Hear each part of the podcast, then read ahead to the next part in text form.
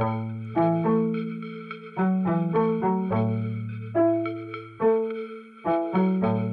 suis très contente d'être ici au Champ Libre en compagnie de Maude Simoneau pour parler de son livre magnifique qui s'appelle L'enfant céleste. Donc cette rencontre va se tenir durant une heure, une heure et quart à peu près.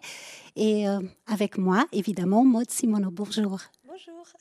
Alors, votre livre, L'enfant céleste, est un véritable hommage à la nature, on peut le dire. Qu'est-ce qui vous a poussé à vouloir mettre la nature au cœur de ce deuxième livre qu'elle vôtre? C'était un moment de ma vie où elle me manquait terriblement, je pense, et où j'avais une énorme frustration. C'est un livre que j'ai écrit euh, parce que j'avais envie de faire un grand voyage, de m'échapper, que je ne pouvais pas. Et donc ce voyage, je l'ai fait par procuration, toutes les nuits. En écrivant, je retrouvais l'île qui est au cœur du livre, une île qui est un paradis perdu. Et donc cette échappée belle euh, m'a accompagnée euh, une année durant, euh, entre 5 heures du matin et 6 heures et demie chaque jour. Donc d'abord et avant tout une envie de voyage, mais c'est marrant parce que ce livre il est sorti en 2020 et c'est avant le confinement. Donc il était là prêt comme un cadeau pour les autres personnes, mais vous, le voyage, vous n'avez pas pu le faire toujours en 2020. Eh bien non, parce que dans une vie d'adulte, on est accaparé par le quotidien, on subit des contraintes et hum, il y avait une double problématique. Il y avait un voyage que cette femme, euh, ce personnage avait envie de faire, que moi j'aurais voulu faire, et donc euh, que mes personnages vont réaliser. Et puis l'envie aussi de raconter quelque chose euh, d'autre, c'est que moi j'ai eu la chance, j'ai bénéficié d'une enfance en pleine nature, puisque j'habitais dans le Morvan, dans une maison qui était entre une forêt, une mare et un champ et que mes propres enfants sont des petits Parisiens à qui euh, ça manque énormément, ce contact avec la nature au quotidien, et que j'avais envie de leur transmettre quelque chose, en tout cas, de ce qui m'avait accompagné des années durant, qu'ils vivent de temps en temps quand ils sont en vacances, les week-ends, dès qu'on peut euh, marcher dans de l'herbe. Mais euh, je voulais, à travers ce livre, leur parler de quelque chose qui me tenait profondément à cœur et raconter comment on peut de temps en temps réenchanter justement ce quotidien en partant, en lâchant prise, en s'affranchissant, euh, y compris euh, de, tout, d'un quotidien pesant, hostile, d'une vie euh, où on marche que sur du béton et on a des horaires hyper rigides. de temps en temps, il faut, c'est une forme d'insurrection douce, mais réussir à décrocher un peu. Dans votre réponse, on voit qu'il y a beaucoup de choses qui sont inscrites dans le livre, bien entendu, mais il y a des similitudes entre ce que vous êtes en train de vous dire à titre personnel et ce personnage Marie. Or, on est bien dans une fiction, mais Marie, par exemple, elle va prendre conscience, après la première partie de ce livre, que le voyage sera nécessaire en fait, pour une connexion, comme vous dites très bien, alors que vous, vous avez écrit en pensant au voyage déjà. Donc, dans cette prise de conscience, on a deux personnes. On a Marie, euh, qui est une maman d'un enfant, un enfant céleste qui s'appelle Célion. Et cet enfant, lui, par contre, il y a aussi euh, des problématiques, parce qu'on va savoir dans un instant qu'il Marie également.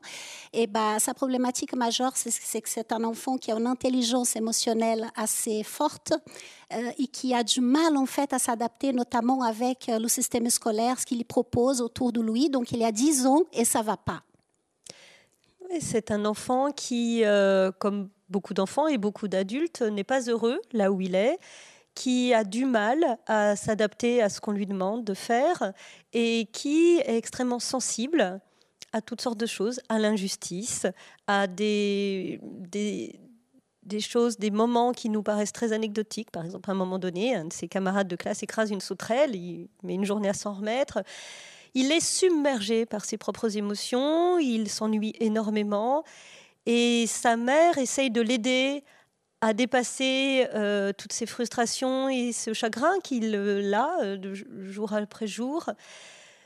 Elle va être aidée à travers ce voyage par de belles rencontres. Et, et c'est ça que le voyage va permettre à l'enfant, c'est de rencontrer d'autres personnes, d'autres adultes notamment, qui, contrairement à ceux qu'il a connus pendant cette année particulière.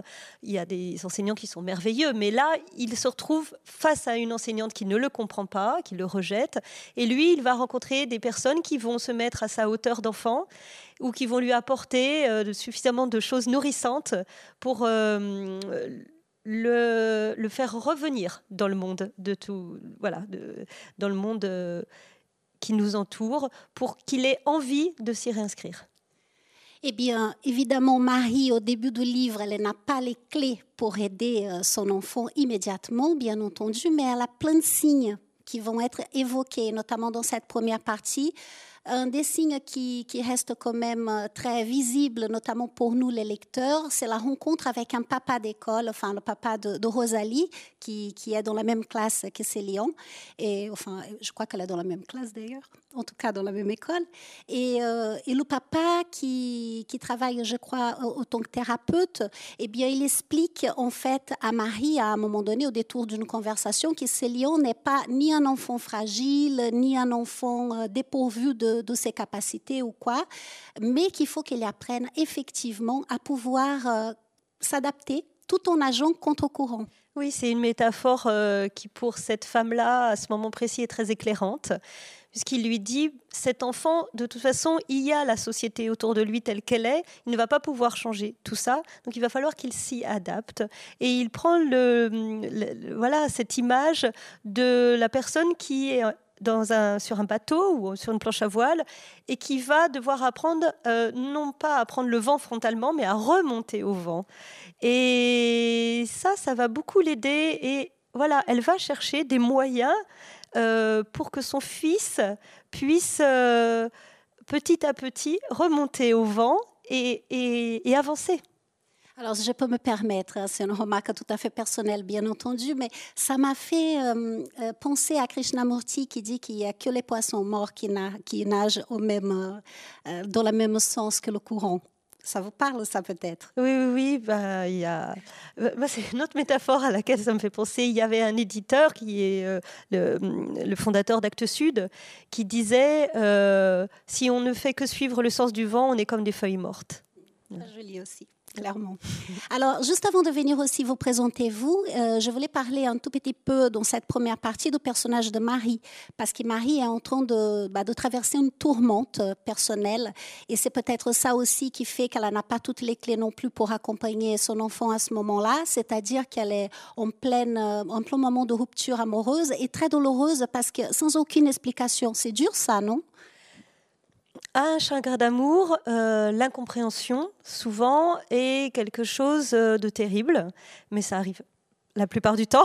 Et oui, aujourd'hui, il y a des gens qui se font larguer par texto. Quoi. Est-ce que c'est quelque chose qui vous a inspiré pour que ça soit écrit ainsi dans votre livre? Je pense que c'est quelque chose que beaucoup de gens connaissent. Euh, dans tous les moments de notre vie, il n'y a pas forcément des explications. Tout n'est pas forcément lisible. Moi, de toute façon, je suis convaincue que l'amour est tout sauf une eau claire. Et donc cette femme est au moment le pire de sa vie personnelle, sans doute, parce que c'est un homme euh, qu'elle a beaucoup aimé, qui la quitte du jour au lendemain, en lui disant en plus quelque chose euh, d'extrêmement méchant. Et elle est euh, vraiment physiquement abattue. Elle n'a plus rien. Enfin, tout d'un coup, elle se retrouve démunie, mais elle a cet enfant. Et quand on a la charge d'un enfant comme ça, c'est Duras qui disait un enfant, ça oblige. Eh ben, elle ne peut pas se laisser aller. Et cet enfant qui va à la fois être une contrainte, c'est-à-dire qu'elle ne peut pas se rouler par terre, pleurer et se libérer comme elle le voudrait de son chagrin, et il va aussi l'obliger à euh, rebondir, à pousser du pied au fond de l'eau euh, pour euh, aller chercher de l'air. Et, et, ça va être grâce à lui, pour lui, qu'elle va trouver la force d'aller mieux. Il y a aussi euh, le fait que, bah, à ce moment-là, il y a un autre chagrin qui revient à la surface, puisque être largué par l'homme, par Pierre, réveille quelque part, en étant mère, euh, un père qui n'est plus. Alors, elle va voir sur les conseils d'une amie, euh, une psychanalyste.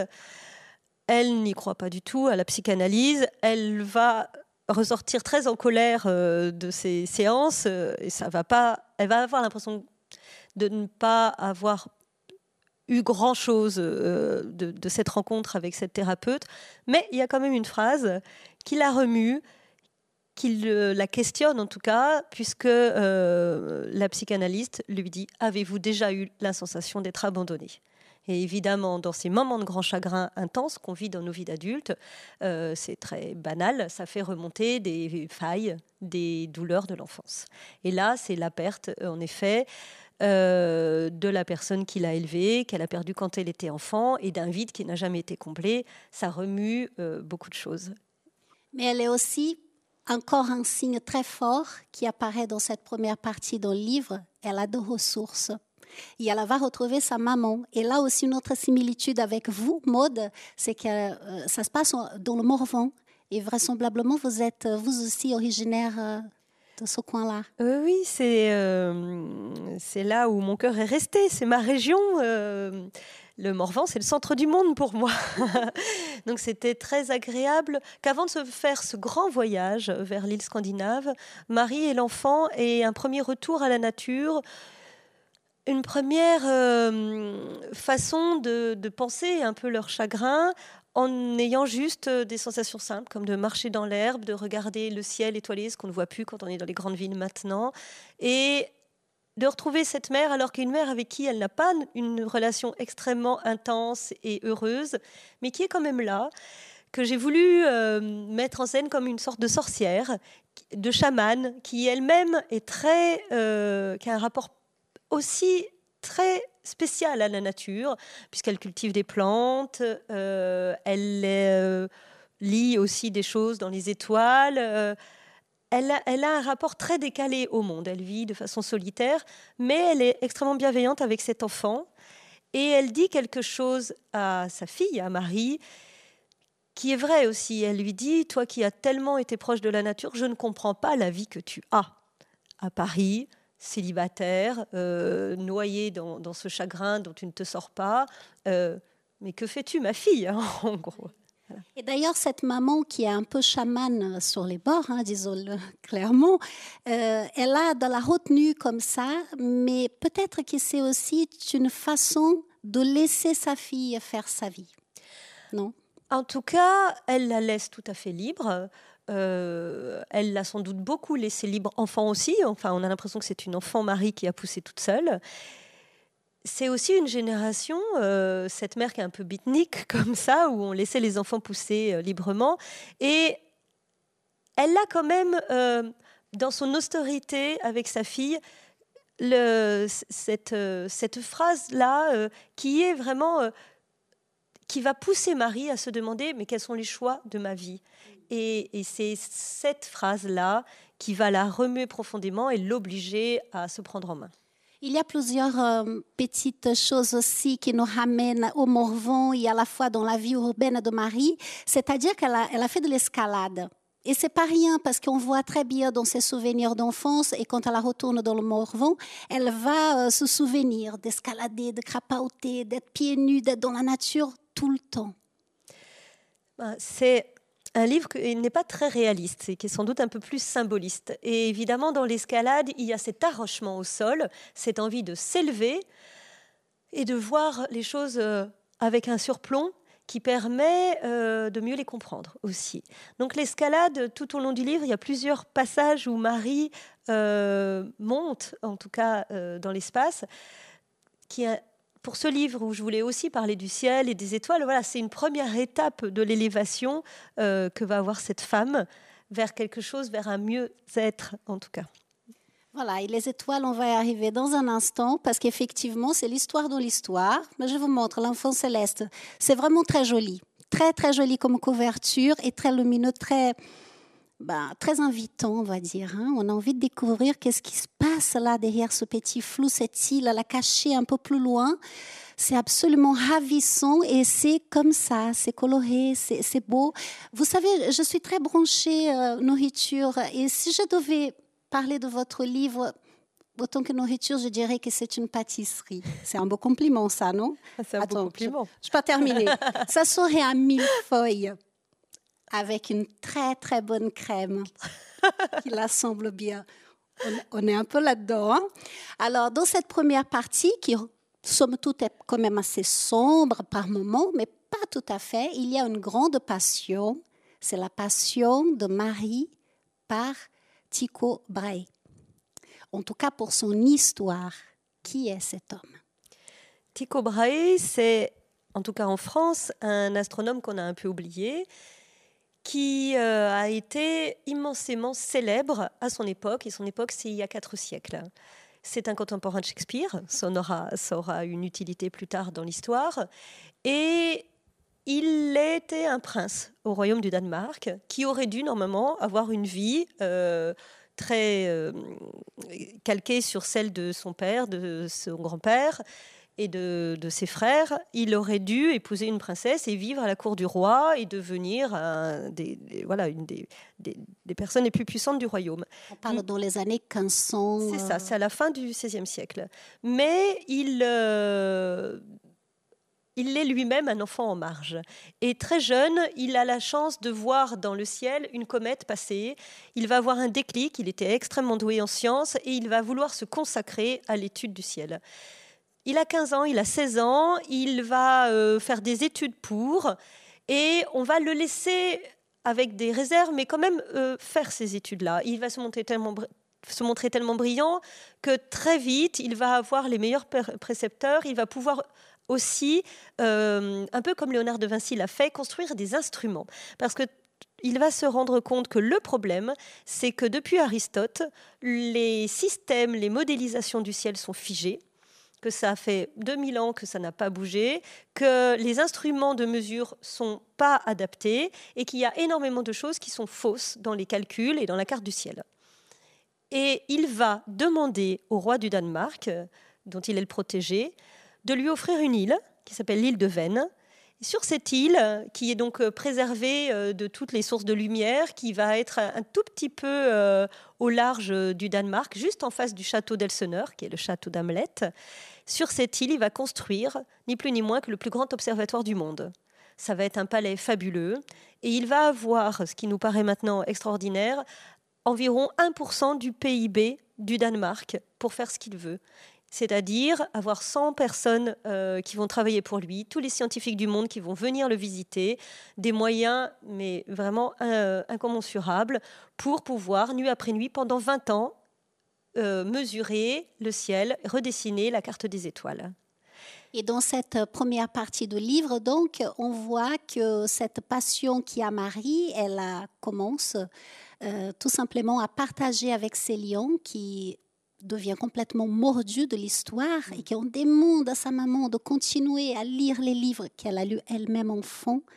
Et c'était son papa aussi là qui avait transmis. Parce que pour un enfant, Tycho Brahe, il est extraordinaire à plus d'un titre. C'est un héros de roman. Il a une vie incroyable. Euh, quand il avait une vingtaine d'années, il s'est battu en duel, un peu comme Évariste Galois, euh, le mathématicien, pour des raisons euh, scientifiques. Il est opposé à quelqu'un et il va avoir le nez coupé dans ce duel. Il va avoir une prothèse en or. Donc ça déjà, ça, paraît extrêmement rocobalesque. Et ensuite, quand il sera sur l'île, il va avoir une vie tellement libre. Il est toujours avec euh, sa horde de chiens, euh, un rapace sur l'épaule. C'est un personnage qui vit essentiellement la nuit. Et il a comme meilleur ami deux, euh, de personnages. Euh, un nain qui s'appelle JP, qui était, euh, dit-on à l'époque, capable de lire l'avenir, lui aussi, qui avait des pouvoirs particuliers. Puisque Tycho Brahe est alchimiste, il croit beaucoup, il est astronome, mais il est aussi astrologue. À l'époque, tout est mélangé.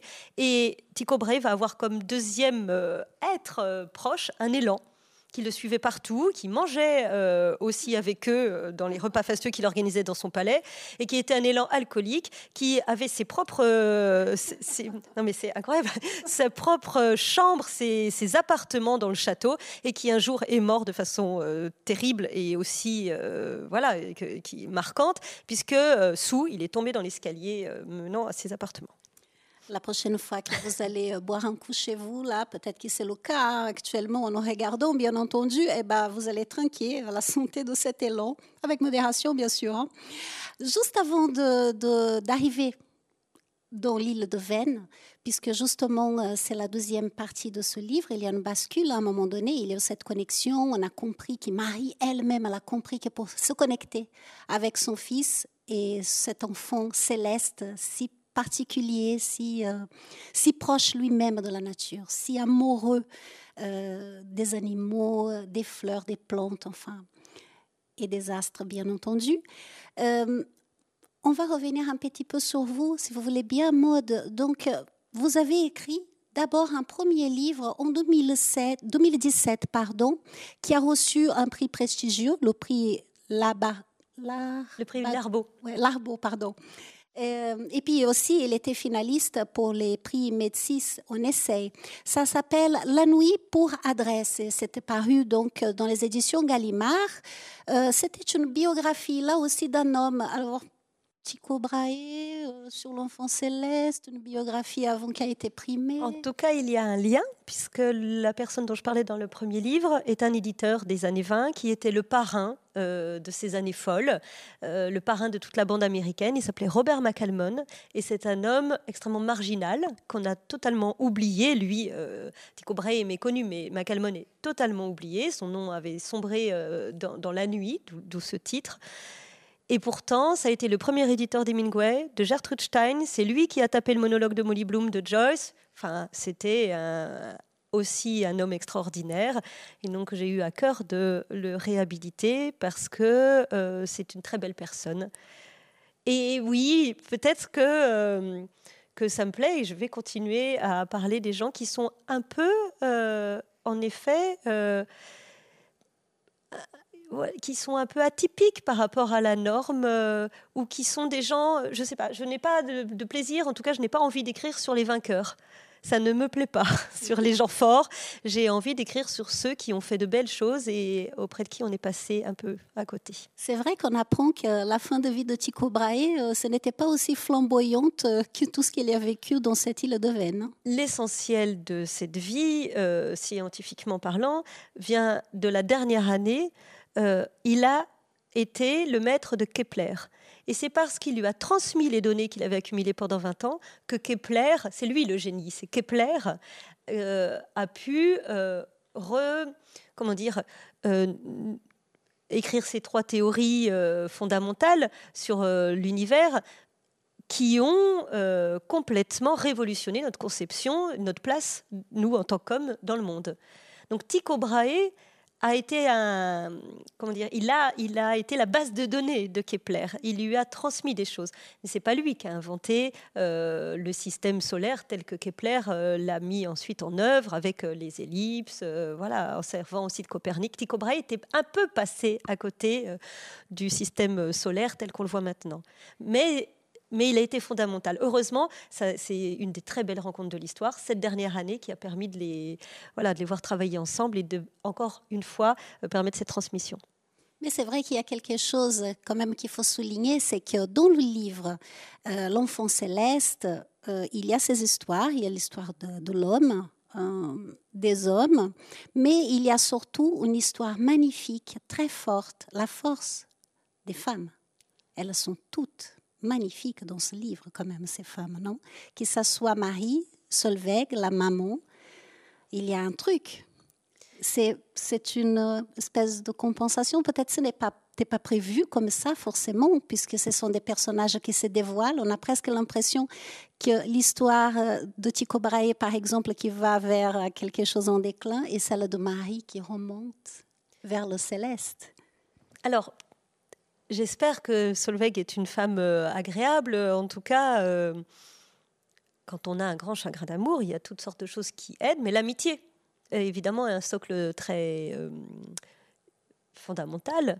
Et l'amitié, ça peut être une amitié masculine ou féminine. En l'occurrence, là, c'est une femme et une femme forte qui est campée sur ses deux jambes, qui est une sorte de géante, euh, comme on voit des fois ces femmes en Scandinavie qui sont telluriques, euh, très impressionnantes, qui vivent aussi euh, au plus près de la nature, qui n'ont jamais peur ni du froid ni des éléments. donc c'est une femme aussi particulière parce qu'elle vient d'une île et que les gens euh, qui vivent sur des îles et qui sont confrontés en permanence aux éléments, il faut imaginer ce que c'est que d'avoir toujours la mer, le vent et le ciel au-dessus de sa tête.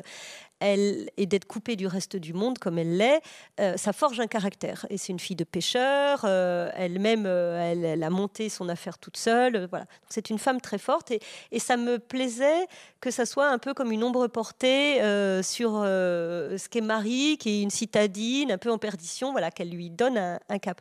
Mais il n'y a pas que des femmes qui sont euh, belles dans, ces rencontres. Parce que des Sainte, par exemple, est quelqu'un qui, à sa manière, va l'aider aussi. Mais là, on est déjà arrivé dans l'île. Je termine juste je boucle juste euh, le côté euh, que je voulais enfin, mettre en avant, en fait, de vous et de votre travail, puisque vous êtes là dans la casquette autant qu'auteur, mais vous êtes aussi éditrice. Donc le livre, c'est votre univers, tout simplement. Et vous êtes membre du comité de lecture chez Gallimard. D'où est-ce qu'il vient toute cette passion? C'est quoi votre parcours? Pourquoi vous êtes là aujourd'hui? Hmm. euh, Je ne sais pas, il faudrait remonter à l'enfance. Euh, je viens d'une famille où il n'y avait pas de livres, mais euh, où très vite, mes parents, encouragés par les enseignants, m'ont emmené à la bibliothèque. Donc je dis toujours, mais c'est vrai que je dois tout à l'école de la République et aux bibliothécaires. Je n'ai jamais quitté les bibliothèques jusqu'à aujourd'hui. Maintenant, il y a aussi les librairies, mais je vais toujours en bibliothèque. Et pour des gens comme moi, qui n'avaient pas euh, ces bibliothèques personnelles ou cette transmission de leurs parents, ça a été un monde qui s'est ouvert et que je n'ai jamais euh, cessé d'arpenter. Donc, c'est vraiment une passion euh, qui m'est venue naturellement et parce que j'ai rencontré des personnes qui m'ont donné des livres à lire, que j'ai eu ça entre les mains et que j'ai plus jamais eu envie d'avoir autre chose euh, au quotidien. Ensuite, c'est une vie faite de hasard, c'est-à-dire que euh, j'ai pas fait les études pour euh, ça, j'ai fait plutôt des études scientifiques, donc euh, j'ai sans arrêt louvoyé. Mais il se trouve que l'édition, c'est pareil, c'est un métier dont je n'avais. Donc j'encourage les élèves à faire des stages parce que je n'en avais jamais eu l'idée avant qu'on me propose un stage dans l'université où j'étais, et puis que ça me plaise, et que ensuite je fasse plein de stages, et que je monte à Paris, puisque je venais de province. Euh, on dit qu'il y a le milieu social, mais il y a aussi la, géographie pour l'édition qui est un frein. Plus on est loin du lieu où ça se passe, et pour l'édition, il n'y a que Paris, comme pour beaucoup de choses euh, dans la culture. Euh, mais pour l'édition, c'est bien plus prononcé qu'ailleurs. plus c'est compliqué. Et, de rencontre en rencontre, je suis arrivée jusque chez Gallimard, qui est une très jolie maison très épanouissante où, je peux euh, publier de beaux auteurs et avoir le temps de travailler avec eux, ce qui devient rare. Voilà.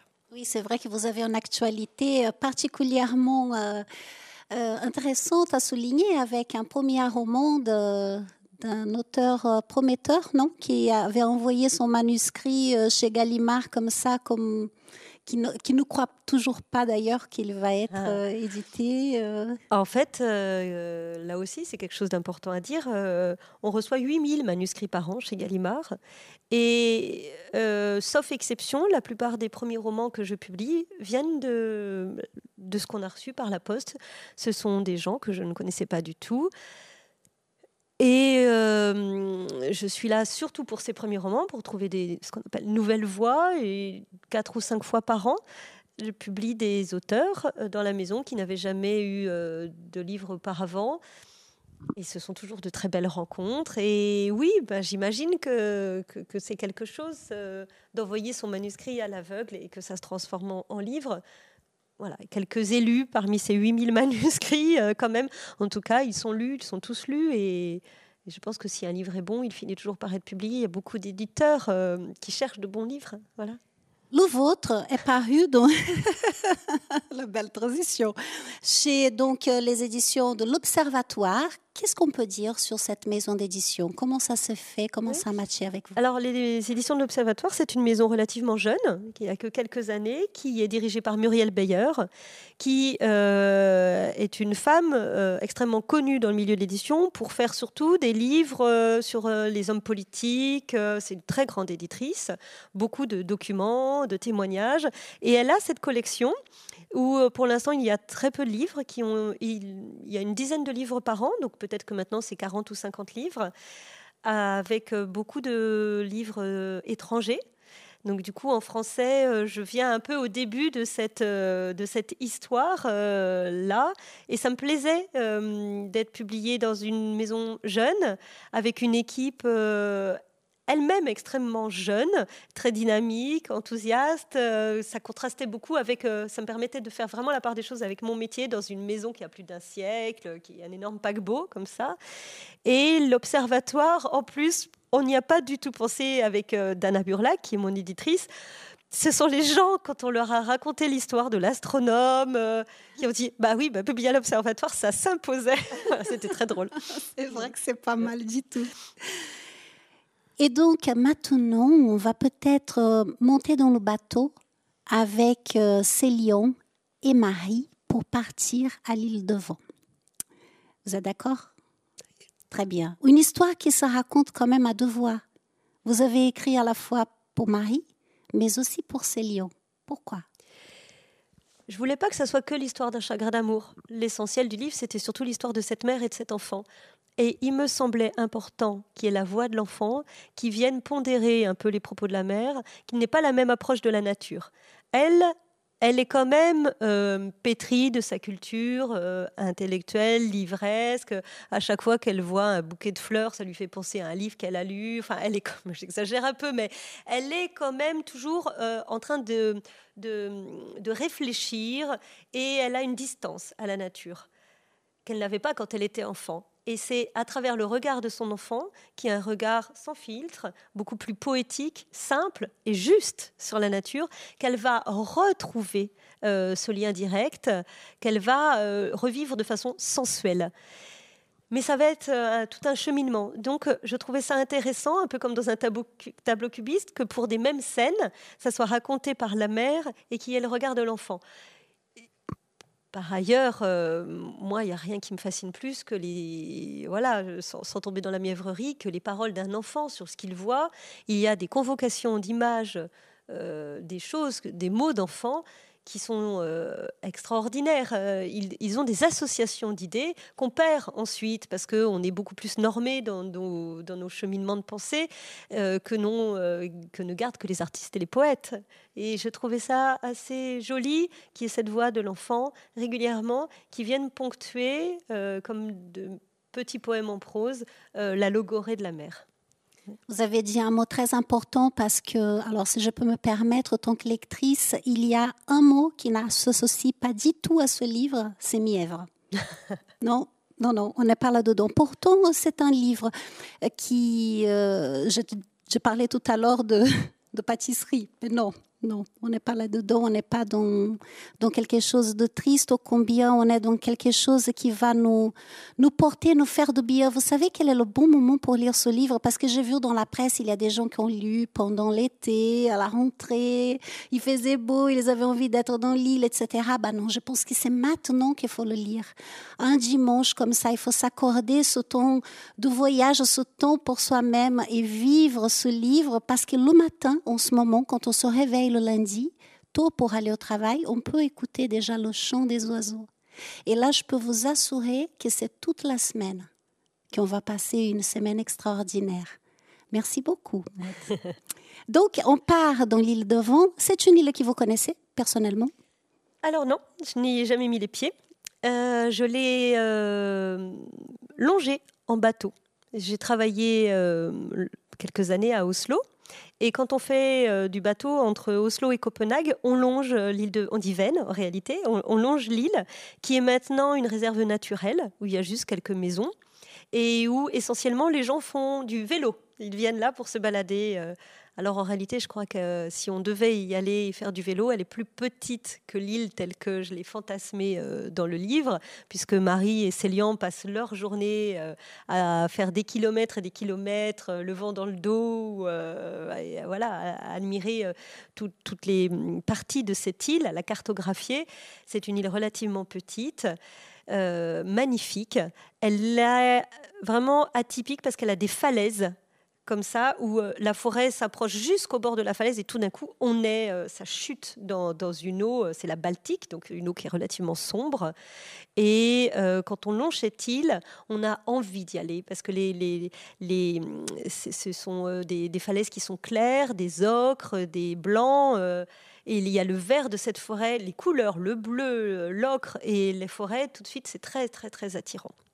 Ça y est, elle a commencé déjà à nous décrire. On est en train de plonger dans la nature parce qu'ils vont arriver.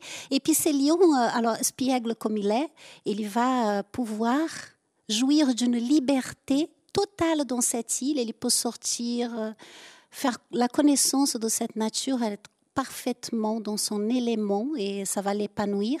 Mais on a quand même ce sentiment quelque part qu'il est entrant, parce qu'il va rentrer en sixième, hein, quand peut-être, peut-être, il va revenir. La question se pose à un moment donné. Eh bien, on a le sentiment qu'elle est en train de, comme traverser avec sa maman, elle lui a proposé un rite initiatique. Hmm. Euh, parmi tout ce qu'il euh, trouvait très difficile à vivre, il y avait les horaires. Avoir une montre, garder une pendule, être sans arrêt obligé de se dépêcher ou au contraire d'attendre des heures interminables euh, à l'école c'était quelque chose vraiment euh, physiquement pour lui euh, insurmontable. Et là, elle va lui offrir non seulement l'espace de cette île où il va pouvoir se promener librement, mais le temps aussi. Ses journées sont divisées par le soleil et la lune.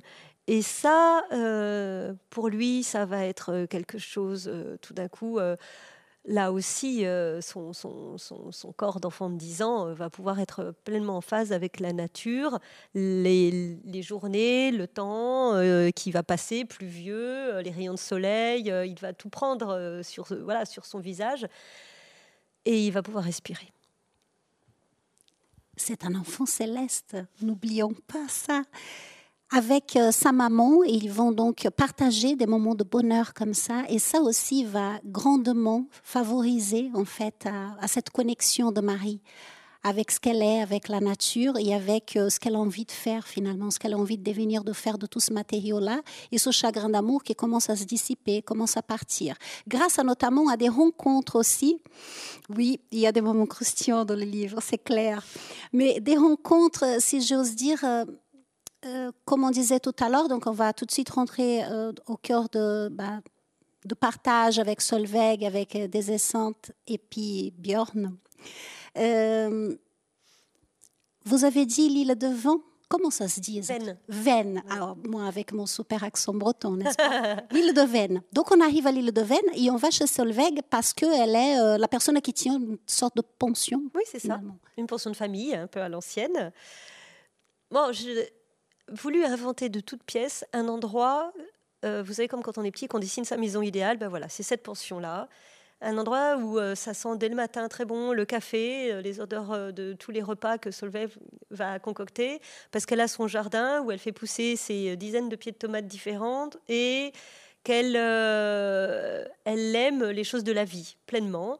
Et cette maison va être euh, très simple, minimaliste même dans son décor, mais euh, il y a un grand peintre danois qui s'appelle Hammershoy qui peint que des intérieurs dénudés avec des tons de céladon, des beiges, des blancs. On a l'impression que dans ces, dans ces endroits-là, on serait forcément en pleine sérénité, que c'est comme des endroits propices à la méditation. Donc je voulais que ça soit cette, euh, cette grande maison-là ouverte sur, euh, ouverte sur euh, la mer, juste en dessous. Là, il y a un ponton, il y a la plage, les bateaux qui, qui peuvent partir euh, tout de suite. Et puis qu'ils habitent à l'étage, je voulais aussi qu'ils puissent être dans le ciel directement. Et dans cette pension, il y a des essantes qui est là aussi. C'est un professeur qui fait des recherches sur la vie de Tycho Brahe, qui écrit, qui publie des choses, et aussi sur l'histoire d'Hamlet il fait un lien entre tous les deux. Donc, euh, il va passer beaucoup de temps à, échanger à la fois avec euh, ses lions, mais aussi avec Marie. Et je ne sais pas, mais est-ce que je peux me permettre, euh, en tout cas, c'est le sentiment que ça m'a donné, que des échanges qui relèvent d'un papa qui n'était pas, parfois, des conseils un peu. En tout cas, il se permet parce qu'il a aussi beaucoup d'ironie et puis le surplomb que lui donnent les années euh, supplémentaires par rapport à Marie, de là où Solveig est tout le temps dans la bienveillance, lui, il va gratter un petit peu, ou ça peut faire encore un peu mal pour l'obliger à se, aller jusqu'au bout, euh, en tout cas, de son cheminement pour s'éloigner de son chagrin. Et euh, c'est quelqu'un que ça me plaisait qu'il soit aussi euh, dans cette ironie et qu'il soit un peu drôle aussi, qu'il ait un rapport différent, petit garçon. Par exemple, il va passer son temps à prendre la tangente et à lui apprendre des choses que sa mère n'a pas forcément envie ou de le distraire de ses devoirs, ou enfin voilà, c'est il n'a lui-même pas d'enfant, c'est un homosexuel. Il est euh, en effet un professeur qui a dédié sa vie à Shakespeare, à des recherches particulières sur l'identité de Shakespeare. Et la narratrice l'appelle tout de suite Désessainte, elle aussi pour se moquer un peu de lui, parce qu'il est toujours euh, habillé de façon impeccable, c'est un dandy, euh, donc c'est un vieil esthète anglais. Et moi, je me suis amusée tout au long du livre à lui donner des attributs de, des Assaintes, le personnage de Vismans. Il mange des œufs à la coque au milieu de la nuit. Il a des bouquets de fleurs qui sont ceux qu'on trouve dans À rebours. Euh, voilà. Donc ça, c'était, c'était un petit clin d'œil personnel parce qu'il se trouve que je connais quelqu'un qui m'a beaucoup aidé, qui lui ressemble énormément. Et je trouvais ça intéressant que cet homme-là ne parle aussi que par citation, quasiment on a tendance à se moquer des citations euh, ou alors à en faire euh, des choses euh, vraiment vides de, sens, à les utiliser pour des marques de lessive ou n'importe. Mais des esseintes, elles sont toujours disséminées à très bon escient. À des moments particuliers de la journée et de la vie de Marie, il va lui citer des phrases de Proust, de Shakespeare, et ces phrases-là, elles vont être comme des socles, comme des étapes euh, dans son cheminement. Je parle depuis tout à l'heure d'un cheminement, mais je crois vraiment que pour le chagrin d'amour, il y a comme un cycle et qu'il faut faire, c'est Proust qui dit ça, il faut faire le tour de son chagrin pour arriver à remonter petit à petit euh, à rebours justement euh, pour se retrouver soi-même. Il faut, il faut arriver il faut épuiser ce cycle-là. Et Des Esseintes euh, va être très complémentaire de Solveig et de, l'autre personnage qui s'appelle Bjorn, qu'on va voir après. Ce sont chacun euh, des personnes qui vont avoir leur attribution particulière euh, pour faire du bien à Marie et à Célian aussi. D'ailleurs, sans tarder, parlons tout de suite de Bjorn, hein, parce que je vais dire, pourquoi pas C'est génial, c'est le frère de Solveig, mais là, comme vous le décrivez, enfin, je vais dire cadeau, quoi. Super Le beau viking qui arrive, euh, tes œufs un peu sur les bords, qui participe des soirées agréables, etc. Et hop, ni vu ni connu, la sensualité fait son chemin. D'abord, je crois qu'il faut s'amuser aussi quand on écrit, et que c'était juste parfait. Euh, il y a plusieurs remèdes au chagrin d'amour. On les connaît tous, on ne les utilise pas toujours. Il y a le voyage. Euh, évidemment, l'altérité, la, découverte de quelque chose qu'on n'imagine pas et voilà le réenchantement de sa vie. Il y a la lecture. Moi, j'ai lu énormément de livres qui parlaient de chagrin d'amour, je vais dire, Daniel Noah Duras, tous. J'ai lu 300 000 livres euh, et ça aide évidemment aussi de voir euh, ce que les gens ont déjà vécu et comment ils ont réussi à dépasser leur chagrin. Il y a l'amitié dont on a parlé tout à l'heure, le contact avec la nature. Et évidemment, la dernière clé, un nouvel amour. Voilà. Super naturel, quoi. Super naturel. D'ailleurs, c'est un côté érotique faussement pudique, mais vous savez vraiment arrêter là où il faut. on est dans la suggestion, attention, hein. c'est terrible, mais on a vraiment loisir de tout s'imaginer euh, derrière et c'est formidable.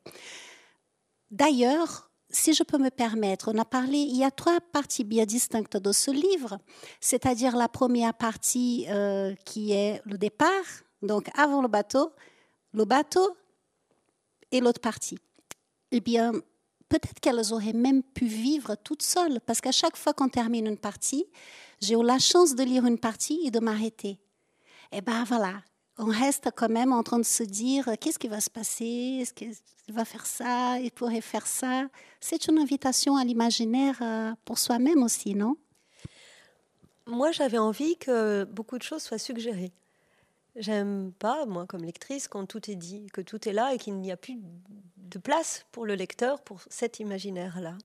Alors, euh, je sais qu'il y a des lecteurs que ça a gêné, qui ont trouvé que la, narratrice était froide, par exemple, ou euh, qu'il y avait trop de pudeur, ou que c'était un peu sec, peut-être dans l'écriture, parce que euh, moi, je comprends ça. Mais en tout cas, moi, ma façon d'écrire, c'était d'être beaucoup dans, de, disséminer des petits cailloux comme ça pour que les gens puissent faire leur propre euh, chemin aussi dans cette île et euh, comprendre comprennent qui pourra et qui voudra en fait et, prendre ce qu'ils voulaient prendre et puissent projeter des choses très différentes aussi un peu éclatées sur ce livre. Et peut-être que c'est cohérent avec ce que vous disiez au départ de notre entretien, c'est-à-dire que ce savoir prendre le temps finalement. Si on laisse cette part un peu d'inconnu, ça veut dire qu'on pousse les gens à attention, vous avez pris le temps. Et puis, euh, il y a des détails qui sont très importants. On a l'impression qu'elle s'occupe plus tellement de son fils quand elle est sur cette île, ce qui est un peu paradoxal. Euh... Vous le retrouvez. Mais parce que quand on aime quelqu'un et que c'est un enfant comme ça, euh, c'est aussi euh, l'aimer que de le laisser libre. Et elle, elle le laisse libre, mais elle, le voit, elle le surveille. Et puis, euh, il se retrouve sur des, petites choses. Et ces détails-là, euh, ils ont une importance capitale dans leur vie. Les cailloux au fond des poches, euh, le pissenlit sur lequel on souffle et la carte des étoiles, bah, peut-être que c'est plus important que d'avoir, je sais pas, un sifflet pour le, pour, le, pour le rappeler à heure fixe pour le repas. Et d'ailleurs, si on revient un petit peu sur l'histoire avec euh, l'apport de, la présence de Tycho Brahe euh, au sein du livre, eh bien, il y a, le château, il y a, ce lieu, on est dans l'île de Venne. Donc, j'ai appris, hein. on est dans l'île de Venne, donc on va effectivement euh, bastillonner les lieux et on discutait. Les soirées, elles servent aussi à ça. Et donc, ces lions, il est parfaitement associé à toutes ces discussions. Donc, on voit aussi que la nature, elle est euh, à la fois disponible dans, dans, tout ce qui est sensation, puisque effectivement, on peut éprouver des sensations en le lisant, on peut se projeter mais il y a aussi ses connaissances, c'est-à-dire tout tourne autour finalement vraiment de la nature. Cette île, elle était vraiment intéressante pour le roman parce que c'est à la fois donc cette réserve naturelle qu'ils explorent de façon donc de plus en plus sensuelle, et je voulais vraiment que la nature soit voilà au cœur du livre, mais elle est aussi insolite parce qu'il y a cette figure de Tycho Brahe qui plane toujours euh, au-dessus d'eux et qui est partout finalement encore dans l'île c'était pour moi assez beau qu'il y ait toujours il y a les ruines du château et qui se balade dans les ruines. Euh, moi, comme lectrice, un, des livres qui m'a le plus plu, c'est pas du tout original, c'est euh, le, livre de Camus où il raconte, donc c'est dans, euh, dans Nos ou dans l'été, je ne sais plus, où il se balade à Tipassa dans les ruines et où on a l'impression tout d'un coup que le temps est suspendu, qu'à la fois euh, il y a cette journée qui n'en finit pas, qui est éclaboussée de lumière, euh, extraordinaire, et puis aussi ce rappel de tout le passé qu'il est en train d'arpenter. Et j'ai toujours été troublée par, euh, par ça quand on se retrouve dans des ruines, d'avoir à la fois l'impression qu'on est dans le moment présent et qu'on est forcément projeté dans un temps qui n'existera plus jamais et dont on, a, dont on éprouve profondément la mélancolie. Et là, par rapport à Tycho Brahe, ils sont sans arrêt dans ce mouvement d'aller à sa recherche et d'explorer ce qui a été sa, période euh, présente, son présent à lui, et en même temps d'avoir cette distance. Euh, ils vont en partant à sa recherche, aussi réussir à s'en affranchir. Et l'île, au départ, elle est quand même assez sombre puisque finalement, il y a quand même euh, donc ce Tycho Brahe, ses ruines, euh, le chagrin qu'ils véhiculent tous les deux qui est encore un peu là, les embruns, euh, l'austérité aussi de, ces pays scandinaves, qui pour des Méditerranéens comme on est quand même, nous les Français, peut toujours être un peu étonnante. Et il y a Hamlet et l'histoire de Shakespeare. Je voulais que ça soit une île avec des fantômes, euh, ça me semblait, par rapport à la psychologie de cette femme, euh, voilà, au premier tiers du livre, être encore ça, qui est les fantômes de son passé, de son père, euh, de, toute cette enfance qui lui remonte très très profondément, voilà, qui, qui, qui l'étouffe aussi tout d'un coup. Je voulais qu'il y ait tous ces fantômes, et donc l'histoire d'Hamlet, elle était merveilleuse pour ça, pour qu'elle puisse aller de plus en plus vers la lumière. Eh bien, vous avez compris, dans ce livre, euh, il y a tous ces ingrédients qui en train de nous, ben, confier. Et puis il y a un passage, si je peux me permettre, parce que à ce moment-là, on est dans l'île et on voit bien qu'il est deux personnages principaux, Célion et sa maman, sont en train de, de se reconstruire, de, de mettre vraiment des, des, beaux pansements sur leurs blessures, on peut dire ça comme ça peut-être, de guérir de, leurs blessures. Euh, il n'y a pas que d'ailleurs, hein, Bjorn, euh, la personne qu'elle rencontre, on va comprendre aussi dans leur discussion que lui aussi, enfin voilà, c'est on se rend compte que dans une existence, les blessures, elles sont peut-être inévitables. La souffrance, à un moment donné, elle arrive, mais il y a tout ce chemin qui peut être réparateur et la nature est un grand remède là-dedans. Donc ils sont en train de vivre comme ça, un peu comme un bonheur euh, arrêté dans le temps, parce qu'ils passent deux mois à peu près, euh, en tout cas ils sont partis pour passer deux mois dans l'île. Et comme nous avions dit tout à l'heure, le personnage de, des Essantes, eh bien, à un moment donné, il y a un entretien un petit peu euh, plus intime, on va dire, avec Marie. Et là où je voulais venir avec cette histoire de, faire un peu figure de père, c'est qu'il il est un peu intrusif à ce moment-là. Et moi, j'étais fâchée, au fait, quand je l'ai lu. Je vais partager avec vous. J'aurais pu partager avec vous des moments de la nature et tout ça, mais non, mais ça, vous allez découvrir par vous-même, parce que c'est tellement beau, franchement. Ça ne se spoile pas. Mais là, euh, il dit, euh, par exemple, vous ne seriez pas tombée amoureuse de beaux vikings? Elle répond, je n'en suis pas là. Je ne me suis pas posé les questions. Vous devriez, parce qu'il est balade en vélo et les couchers de soleil, c'est formidable. Mais quand vous vous retrouverez à la morte saison sur une île isolée, par les tempêtes, en tête à tête au coin du feu avec cet homme de bois, vous ne vous en pas?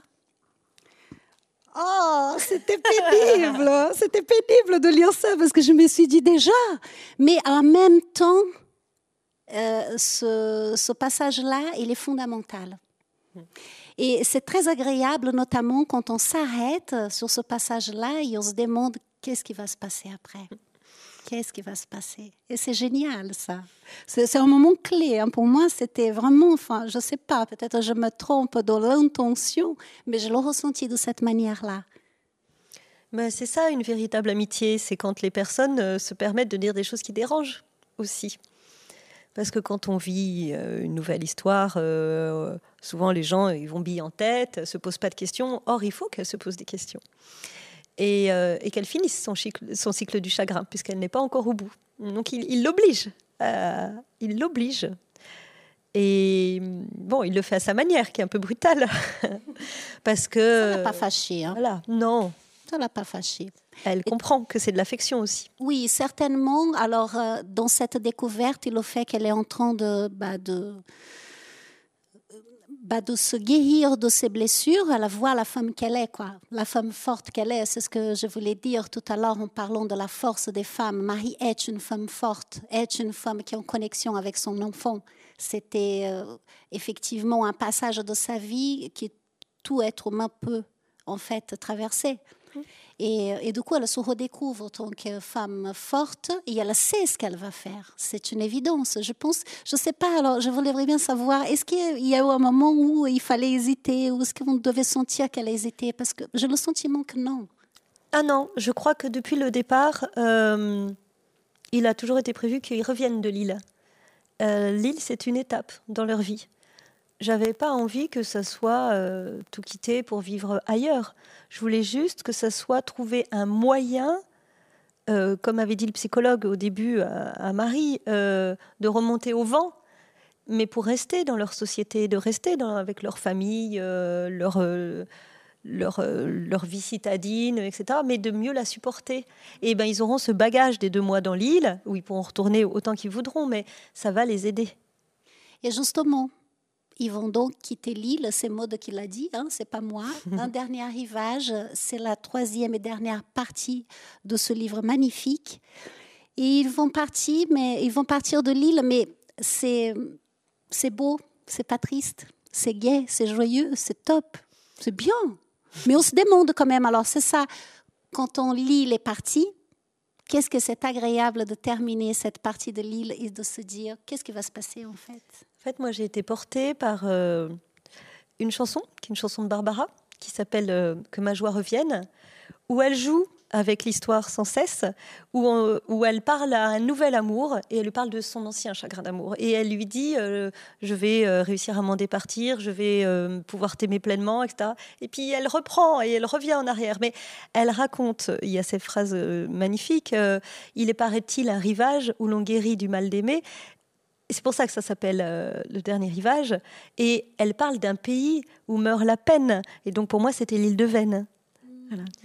Je vois bien, parce que c'est vrai qu'à la fin du livre, on voit euh, les recherches que vous avez faites. Vous citez Barbara, entre autres. Effectivement, euh, vous avez beaucoup travaillé pour euh, faire ce livre. Ce n'était pas que l'histoire de Marie. En fait, c'est pas du travail, c'est juste que comme une éponge, à un moment donné où j'ai eu, comme tout le monde, un chagrin d'amour, eh bien, euh, le refuge le plus immédiat pour moi, c'était les livres à nouveau. Donc, euh, et certains plus que d'autres. Euh, donc, je les cite à la fin. ce sont des amis. et Barbara, qui n'est pas un écrivain, a été aussi extrêmement précieuse. À traverser des moments. Très bien. Donc, écrire la nuit, ça veut dire quoi? Ça veut dire que, contrairement à Virginia Woolf, je n'ai pas une chambre à moi et que le seul moment où je peux avoir un lieu qui ne soit que pour moi, où je ne sois pas dérangée, c'est un moment que je m'octroie la nuit. Et je pris ce rythme depuis 5-6 euh, ans, euh, mais qui ne me coûte pas, parce que je ne dors pas beaucoup. Naturellement, je me levais très tôt, donc euh, voilà, tous les jours à 5 heures. Mais c'est un tel bonheur, l'hiver, d'être sous un gros plaid, ou alors l'été, de pouvoir ouvrir sa fenêtre sur le jour qui se lève c'est d'imaginer les gens qui dorment encore autour. Euh, voilà, c'est mon bonheur à moi chaque jour. Et donc, on va vous imaginer, Maud, chez vous, en train d'écrire la nuit, ce processus, il vient comment Est-ce que vous écrivez, vous écrivez, vous écrivez, et puis tout d'un coup, vous ratissez Comment vous faites? Euh... Je ne sais pas, j'écris que de livres, je n'ai pas vraiment de méthode. Euh. Il n'y a pas de méthode forcément, mais comment vous l'avez vécu Les deux livres sont très différents. Le premier, j'avais passé dix ans à faire des recherches pour Macalmon pour essayer de. Donc j'avais énormément de, énormément de notes. Et donc c'est à partir de cette masse énorme que j'en ai sorti le livre. Et celui-ci, il est venu de façon très linéaire. J'ai raconté vraiment euh, ce chemin tel, tel qu'il est, euh, maintenant lisible, avec ces étapes-là où je. Moi-même, j'avançais dans l'île en même temps que les personnages je, voilà, il a fallu finir à un moment. Euh, et, c'était très agréable de finir euh, dans cette clarté-là. Et aujourd'hui, qu'est-ce que c'est la nature pour vous, Maude? Euh, alors là, on est dans cette période confinée, donc je ne peux pas dire que c'est quelque chose que j'ai pleinement retrouvé. En tout cas, euh, j'ai à cœur maintenant, euh, puisque j'ai pas réussi toujours à le faire, de me préserver ces moments où je peux euh, me retrouver, voilà, pleinement au contact de cette nature. Ça m'a trop manqué. Quand on est jeune adulte, je crois, quand on fait des études, qu'on est dans son travail, finalement, pendant, disons, toute ma vingtaine d'années, même ma trentaine, mes, mes quand j'étais trentenaire, euh, je me suis pas rendu compte que je passais à côté de ce que j'aimais le plus. Parce que ben on est dans une vie euh, pleine et euh, qu'on ne réfléchit pas, qu'on fait des enfants, qu'on travaille activement, etc., qu'on a des amis, qu'on va en boîte de nuit. Enfin, je ne sais pas. Voilà, on vit. parce que la nature est bien faite. Oui, et puis eh ben, peut-être que ce chagrin a été un vrai déclencheur. Tout d'un coup, j'ai pris conscience que je m'étais sans le vouloir, couper de ce qui me plaisait le plus au monde. Et donc maintenant, même en vivant à Paris, euh, en tout cas, de plus en plus, euh, j'essaie de retrouver ce contact-là. En tout cas, avec les champs libres, je sais que tout le monde ici, les gens qui nous regardent, vont sûrement être ravis de vous entendre. Vous avez fait le déplacement pour cet entretien. Mais c'est un bonheur. avec des plantes, ça vous a dû, Et des oiseaux. Et, des oiseaux, c'était parfait. c'était fait pour vous. J'étais très très heureuse. Rien de faire un voyage en train en ce moment, de voir des champs, des arcs-en-ciel. J'ai vu des oiseaux aussi, euh, des rapaces. D'arriver avec un accueil euh, comme ça à Rennes, euh, bah, c'est un bonheur. Formidable. Et donc les personnes vont pouvoir découvrir l'enfant céleste, Cohésie chez votre libraire. Allez-y le chercher, franchement, c'est top. Et c'est en ce moment hein, qu'il faut lire, comme je disais tout à l'heure. C'était bien ma petite recette, je pense, parce que oui, c'est on est on est là au festival, donc un festival littéraire. Est-ce que vous avez l'habitude de vous déplacer comme ça? J'ai plutôt Mm. l'habitude d'accompagner des auteurs. Oui. Je me déplace beaucoup. Mais euh, voilà, ça c'est c'est le bonheur de ce métier, c'est de rencontrer des gens. On croit toujours qu'on fait le métier d'éditeur parce qu'on aime lire, mais euh, c'est un métier qu'on fait parce qu'on aime les rencontres humaines. Et justement là, vous avez pu avoir cette aventure, un deuxième livre. Qu'est-ce qui va vous emballer maintenant pour un- une troisième possibilité? Est-ce que cela vous semble possible? C'est déjà quelque chose qui est en train de cheminer? Ah oui, oui. Bon, après, je crois que quand on a commencé à écrire, on ne s'arrête plus. C'est comme le sport, en fait. On, a, euh, on, est, on est porté. Et ça fait pas mal? Maintenant, ça rend très heureux. Faire des choix, ça rend heureux. Oui, oui, oui. Ça, c'est sûr. Euh, savoir pourquoi on fait certaines choses, euh, de la même manière que je dis toujours que savoir nommer euh, les objets ou les plantes ou les oiseaux, mettre des mots sur des décisions, et non, ça rend très, très heureux, bien sûr. Et qu'est-ce que vous souhaitez transmettre aux personnes qui nous regardent actuellement par rapport à votre livre, ce qu'ils vont lire Qu'est-ce que vous voulez leur dire? Vous allez découvrir mon livre, voilà mon intention, voilà ce que j'ai envie de vous dire. Je vous laisse transmettre un message personnel à toutes ces personnes. Euh, en tout cas, moi, il y avait une chose qui me frustrait comme lectrice, c'est que je ne trouve plus actuellement assez de livres qui parlent de la nature en France. Moi, je suis une grande lectrice de Giono, de Genevois, euh, d'auteurs comme ça, et je trouve que ça manque. Il y a des gens qui en parlent, mais pas assez. Je suis obligée d'aller dans la littérature américaine, euh, canadienne, scandinave pour euh, me ressourcer. Et donc, euh, j'avais envie de parler à ma mesure d'une nature que je connais très bien, qui est celle du Morvan ou celle de Scandinavie, euh, de façon précise et, euh, j'espère, un peu poétique, euh, avec douceur. En tout cas, que ce ne soit pas une nature euh, violente et hostile, que ce soit une nature euh, bienfaitrice. Vous voyez avec mon accent, je viens plutôt du sud. C'est vrai que l'île de Vennes, euh, de prime abord, peut me paraître un peu hostile, si n'est-ce que par les températures hein, qui, qui se supposent de vivre là-dessus. Mais vous le décrivez, ça donne envie d'y aller en fait. Vous m'avez converti. Est-ce que vous pouvez terminer cet entretien en nous faisant rêver, en faisant rêver les gens qui nous regardent Donnez-nous donnez votre description de l'île de Vennes, s'il vous plaît. C'est une île qui, vue du ciel, déjà est magique. Elle a une forme de cœur, un cœur parfait, quadrillé par des champs euh, clairs et des forêts. Elle est ornée d'un galon d'écume et on peut la traverser en vélo très simplement en se laissant porter par euh, le bruit des vagues, le vent. Il y a énormément d'oiseaux puisque c'est une réserve naturelle, beaucoup beaucoup d'animaux. On peut voir surgir des lièvres, euh, des daims. C'est une euh, île où il n'y a pas de pollution, où il n'y a pas de voiture, où tout semble extrêmement calme et où on respire euh, comme nulle part ailleurs. Et je pense que nous allons rester là sur ces mer merveilleux mots de mode. Simono, je suis toute émue, je trouve ça super. Et ben, c'était une rencontre autour de la nature et je pense que vous avez tout à fait, alors là, tout à fait mis euh, les pots sur les i en ce qui concerne ben, la, le festival autour de la littérature. Prenons soin du monde, ça vous parle ça hein? Prenons soin du monde. Et merci, à bientôt. Merci à bientôt. beaucoup. Merci, Merci. beaucoup.